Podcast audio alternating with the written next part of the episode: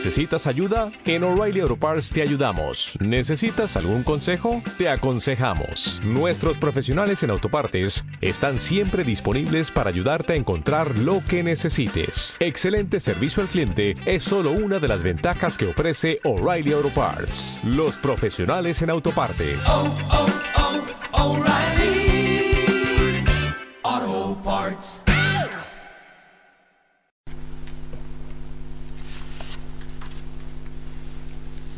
El Señor esté con vosotros. Lectura del Santo Evangelio según San Lucas.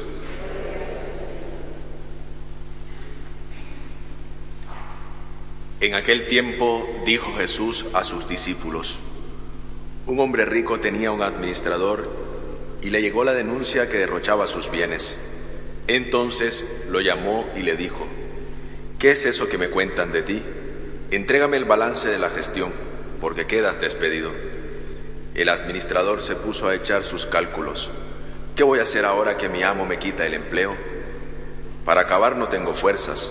Mendigar me da vergüenza. Ya sé lo que voy a hacer, para que cuando me eche de la administración encuentre quien, quien me reciba en su casa.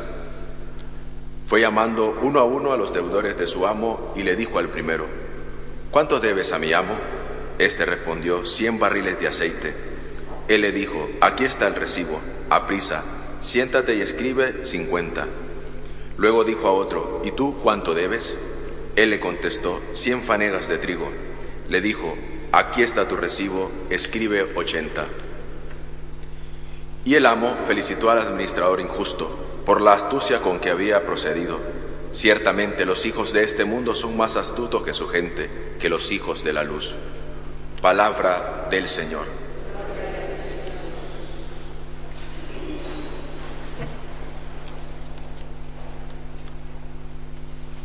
Cristo conoce nuestras caídas, conoce cuando nosotros nos levantamos y las veces que caemos debido a nuestra propia fragilidad. Pero para eso solo basta un sincero arrepentimiento y pedir perdón, para que Él nos regale su gracia a través del perdón, para que nos devuelva la confianza y para que se sienta orgulloso de nosotros. Eso le pasa a este criado en el Evangelio. Hay una denuncia contra él y la denuncia es que estaba tomando lo que no era suyo. Pero este es astuto y también se porta con mucha sagacidad para poder entender que sus capacidades tampoco no le daban como para poder hacer ya muchas cosas. Entonces viene y actúa y sobre todo al final el amo se siente orgulloso de él porque había actuado de tal manera que, que fue un poco el arrepentimiento para poder llevar incluso la confianza y sentir la alegría de haber encontrado y hecho lo que tenía que hacer. Cristo en este Evangelio nos invita a ser sagaces. Esa sagacidad que se muestra en los cristianos a través de la caridad, que debe ser la expresión pura de nuestra sagacidad, ser sagaces, actuar a través de la caridad cristiana. Pero también nos pone de relieve la astucia con que este criado responde a su amo. La astucia siempre está relacionada al maligno. La astucia nos lleva a mentir, a fingir, incluso a, a no ser nosotros mismos. Por eso en este Evangelio tenemos que tener en cuenta de que nosotros tenemos que ser sagaces, ser inteligentes, reconocer que hemos pecado y que hemos fallado a Dios, pero que la astucia no sea en nosotros el motivo para ir por la vida mintiendo y engañando, porque esto procede del maligno. Esto procede de, tal manera que nosotros no nos sintamos identificados con la caridad, sino con el mal. Al final, el amo se siente contento porque el, el criado, además que le había robado, fue inteligente. Y esa es la alegría que siente Cristo cuando nosotros nos arrepentimos de nuestros pecados, cuando nosotros acudimos a Él con corazón contrito y humillado para pedirle perdón. Ese es el camino, ese es por el cual nosotros tenemos que sentir siempre esa sagacidad de ser inteligentes, de ir delante y sobre todo reconocer que somos pecadores, que hemos fallado y que sobre todo queremos alcanzar la misericordia de Dios. No actuemos con astucia, porque esa procede del maligno. No mintamos, no hay que fingir y no hay que engañar.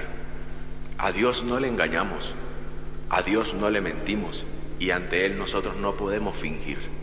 Lo único que podemos hacer ante Él es el amor que nos identifica y la caridad con que nosotros podemos actuar siendo cristianos sagaces, inteligentes. Hay gente en nuestra sociedad que es capaz de conseguir muchas cosas, en el ámbito familiar, en la amistad, en el trabajo, en la sociedad, muy capaces de todo. Y esto lo muestra el Evangelio en este criado. Fue muy inteligente, vino y quitó las cuentas a los otros para que al final pudieran reconocerle que estaba haciendo lo mejor. Y esto lo que pasa a nosotros en nuestra vida. En nuestra sociedad alcanzamos lo que nosotros queremos, las metas que podemos alcanzar. Pero lo más difícil es cuando nosotros tenemos que hacer presente a Cristo, hablar de su doctrina, hablar de su amor, hacer presente a Cristo en esa realidad donde nosotros estamos siempre. Eso se nos hace más difícil. Por eso tenemos que ser cristianos sagaces, que nosotros nos identifiquemos siempre por la caridad, por nuestra capacidad de amar y sobre todo por esa capacidad de reconocernos que siempre necesitamos de Dios.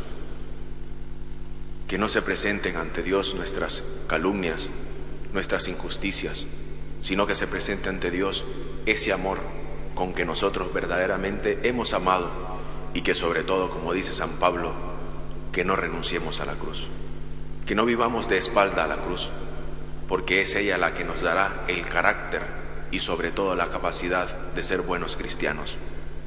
No podemos entender el sacrificio eucarístico sin una cruz.